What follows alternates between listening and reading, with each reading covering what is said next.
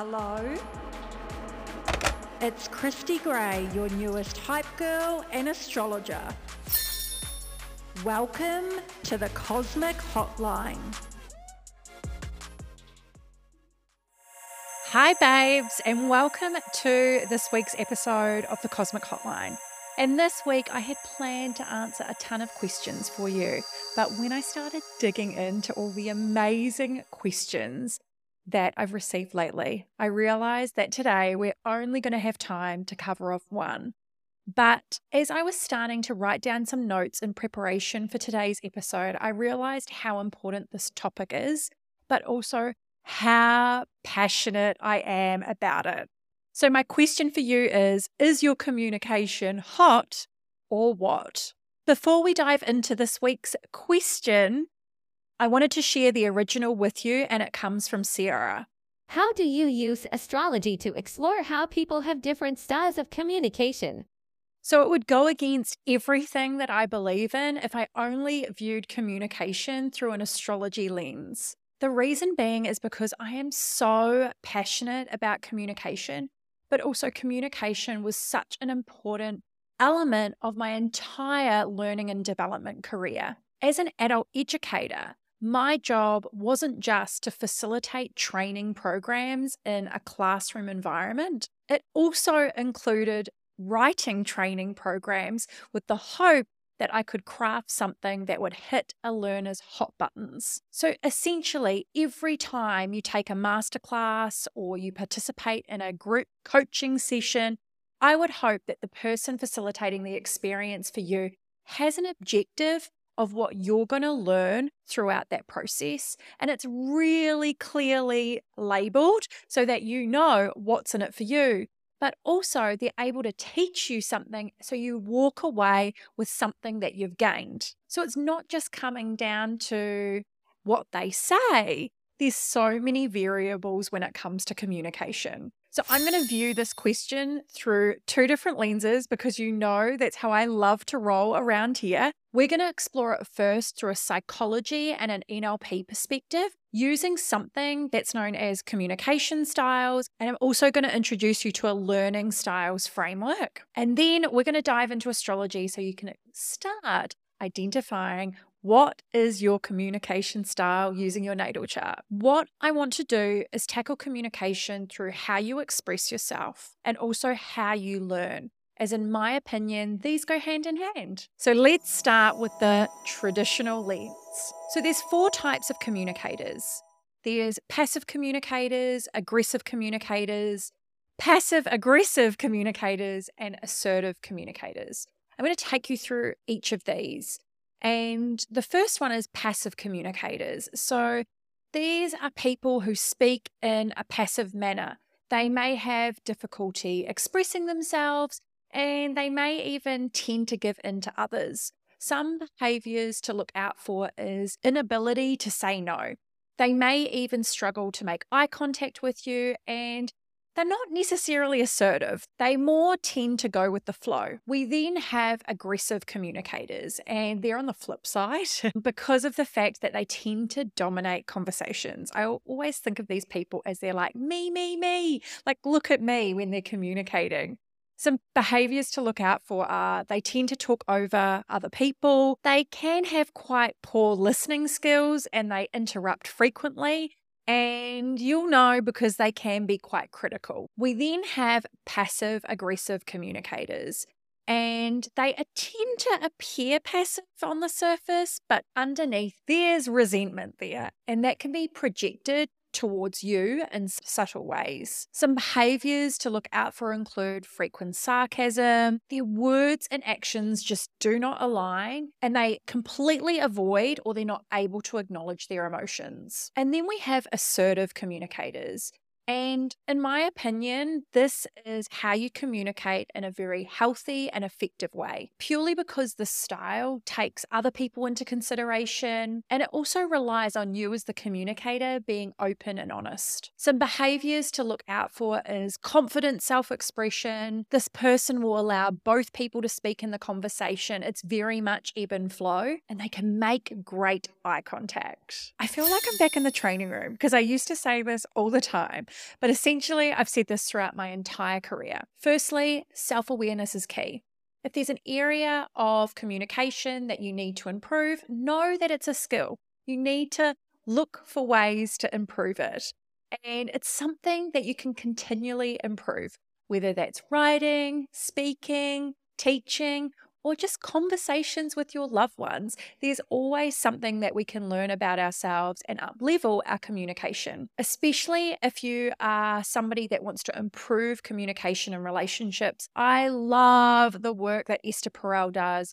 I think her podcast is amazing and I would highly recommend checking her out. Now, I'm going to give you my own example of even though I've had so much experience throughout my career to communicate to sometimes hundreds of people, run training programs for weeks at a time, I still can find myself like in a tongue tie, or I put myself into a situation where my communication is essentially questionable. So, over the weekend, I was so lucky because Madeline from the Healthy Hustlers podcast was running a live event here on the Gold Coast. And she invited me to attend so I could offer the attendees mini astrology sessions. Over two and a half hours, I was able to connect with 17 people and offer them 10 minute mini readings. When I walked in, we hugged, we greeted, and she said to me, Are you okay if I like bring you up on stage and you can introduce yourself? Of course, the Leo ascendant in me was like, Oh my God, babes, totally absolutely, I'm happy to talk about anything you want me to, or I'm happy to share anything that's relevant. But I'm being honest, I have not spoken at an event in I don't even know how long. I've been running so much online, and even though I see clients in person at the health retreat I work out of, it's not the same than standing up in front of 60 people. So when she introduced me on stage, what I ended up doing is rather than telling them about who I was and what I was offering on the day, I launched into who I was without actually clearly communicating what I was there to do. At the end, I flippantly said with a ton of high vibe motivation, if you're willing to stargaze with me, you can come and stargaze with me today. Like, honestly, what the fuck, babes? What does that even mean? I didn't share anything that gets me excited about astrology and how I use it, but I wanted to keep it real with you. It doesn't matter how great a communicator you are are, you're going to be put into situations, whether it's with a loved one, a parent, a child, a work colleague, there's going to be situations where you feel out of your depth. And sure, I could give you a ton of reasons why that happened to me on that day, but the reality is it just kind of sucked. I came home and had to remind myself, giving myself a mini pep talk, that that moment doesn't define who I am and nobody probably even noticed. So now we've touched on the four different types of communication styles. I want to introduce you to a concept which is known as learning preferences or learning styles. This is also known as VAK, which is V A K. And and VAK stands for visual, auditory, and kinesthetic. Now, if you're wondering what does this all mean, don't worry, I've got a great definition for you. Essentially, you can take this assessment, it's 12 questions, and it's going to help you to determine your preferred learning style. Fun fact nobody has a better learning style than anybody else. I pulled this description from the website Mind Tools. V is for visual, and a visually dominant learner absorbs and retains information better when it's presented in pictures, diagrams, and charts. A is for auditory, and an auditory dominant learner prefers listening to what is being presented. He or she responds best to voices, for example, that could be in a lecture or a group discussion, and hearing their own voice repeating something back to a tutor or a trainer can be really helpful. Kinesthetic is for K, and a kinesthetic dominant learner prefers a physical experience. So, an example of this is she likes a hands on approach and responds well to being able to touch or feel an object or any type of learning prop. As an example of this, when I used to facilitate trainings at Sephora and also throughout my career, I was essentially creating a 360 degree approach to hit all the learners' hot buttons. What this looked like was teaching through my voice and sharing examples using analogies, which, fun fact, you may notice I still do this on the podcast today. But as I was doing this, I was backing up what I was saying with a flip chart and drawing pictures to explain just to make things even more fun. And lastly, I would be passing around the products I'm talking about so the learners could touch and feel and create this experience for them. Essentially, it becomes this multi sensorial experience. And in my opinion, that's what great learning is all about. Now that I've got all the traditional elements out of the way, I think it's time for us to stargaze. Stuck wondering what's on the horizon? Well, astrostrategy may be the celestial edge you're looking for. Astrologers gain insight into what's coming up using your transits and progressions. This information is then customized specifically to you and your unique natal chart.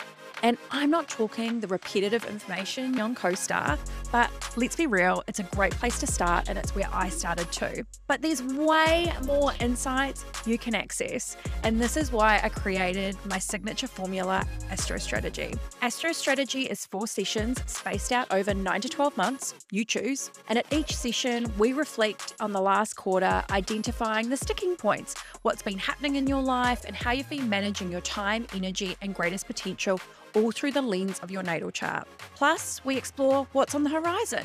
How can we look ahead at the most impactful and influential activations so that you can take big leaps towards your higher self? At each session, you'll walk away with an astro strategy. So think of this as your own personal horoscope and a plan in place to step into the energy of your higher self. If you want to know more, you can head to christygray.com or send me an email at hello at christygray.com for the 411. So, when we're using astrology, essentially I'm taking your entire natal chart into consideration. To make it easier for this episode, we're going to talk about the planet Mercury, but I want you to be aware if any other planets aspecting Mercury in any way, this is going to flavor your Mercury placement. Mercury in Greek mythology is known as Hermes, the messenger of the gods. He was also the inventor of speech and interpretation, and he could travel between worlds. In astrology, this planet stands for our mind and intellect, it's our speech, our communication, logic, and even meditation. I like to think that Mercury is a negotiator between the conscious and unconscious mind. Rather than take you through every single sign Mercury resides in, otherwise, we'd totally be here all day and I'd be totally okay with that. I want to give you a few key points for each zodiac sign. That way, hopefully, I pique your interest and you'll want to learn more. Plus, stick around to the end because I have a few communication tips for you. Let's dive into the zodiac. And remember, we're exploring this based on your Mercury placement and not based on your sun sign. Aries.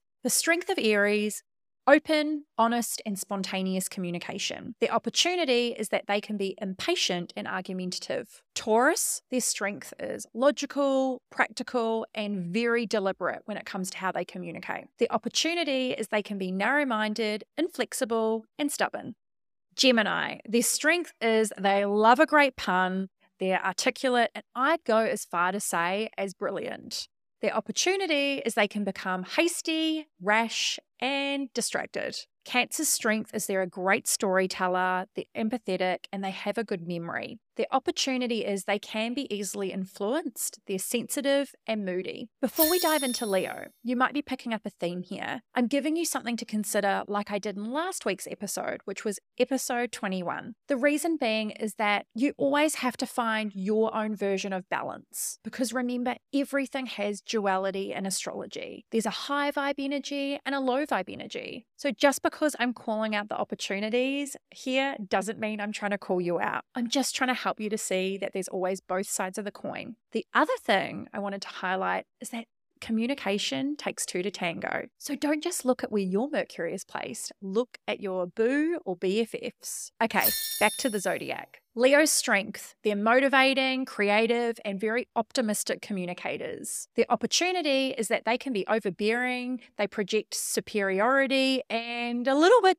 dramatic. Virgo's strength is they're analytical, smart, and clear communicators. On the flip side, they can be narrow minded, envious and a bit of a nag. Libra's strength is they're friendly, charming, and very diplomatic. Their opportunity is that they can be hesitant, indecisive, and fearful. And when I say fearful, afraid of conflict. Scorpio, their strength is persistent, curious, and incredibly decisive. The opportunity when it comes to communication is cynical, pessimistic, and they find it hard to let things go. Their Mercury can become a little bit obsessive. Sagittarius, their strength is optimistic, open, and very influential. Their opportunity is they can be arrogant, condescending, and superficial. Capricorn, their strength is realistic, serious, and logical. On the flip side, they can be cold, inflexible, and very unimaginative. Aquarius's strength is that they are inventive, spontaneous, and bursting with ideas. The opportunity is that they can be overly intellectual, erratic, and a little bit obnoxious. Pisces, as a strength, can be intuitive,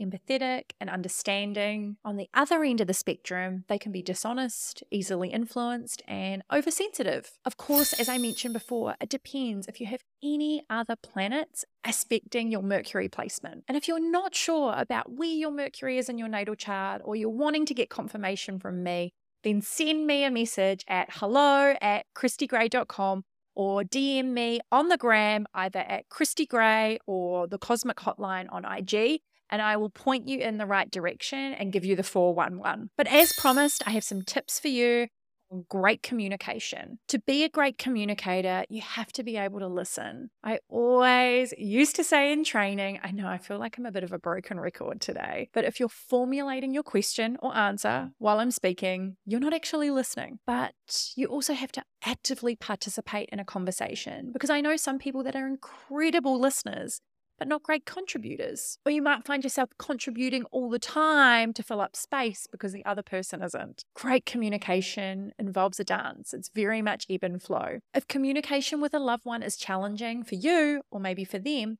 I always recommend changing up your environment so you're both in neutral territory.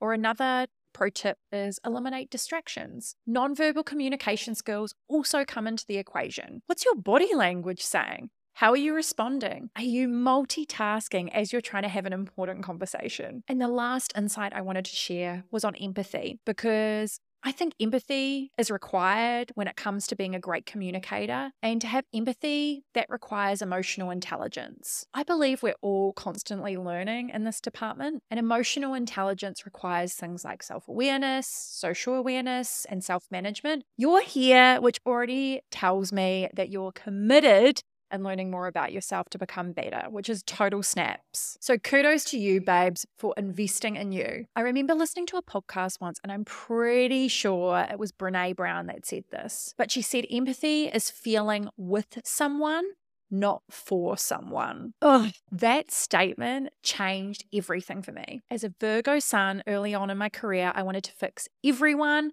and take away everyone's pain. And baby, that is not empowerment or empathy.